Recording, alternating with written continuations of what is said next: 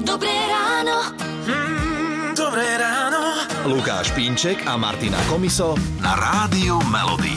My sme pred chvíľkou mali s Lukášom takú roztržku jemnú. Roztržku, dajme tomu, no. Lebo on tvrdí, že tenisky na svadbu a ženichovi to absolútne vôbec, že to sa nehodí. Mne sa to páči, keď je taký moderný, príde mi to také fajn.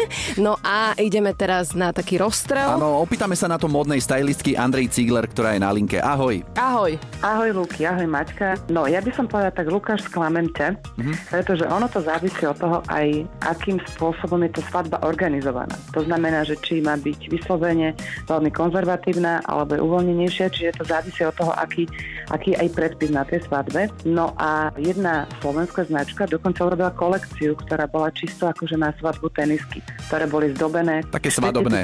Čiže bola to vyslovene svadobná kolekcia. A je niečo, čo je vyslovene nevhodné? Keby sme napríklad išli do farieb, lebo nedávno som bola na svadbe a nevesta vyslovene povedala žiadna čierna, žiadna, žiadna biela, žiadna odhalené ramena. Že počúvaj, ty máš dress code taký, že to ani do Národného divadla. V pížame si mala ísť.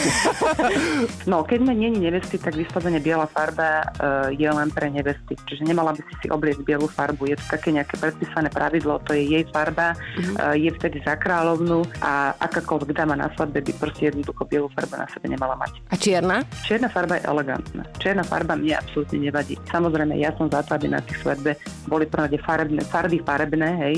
Ja len dám taký dodatok, že raz som bola ako svetkynia v čiernom na svadbe a tak to aj dopadlo. si, no a... si bola taký prorok.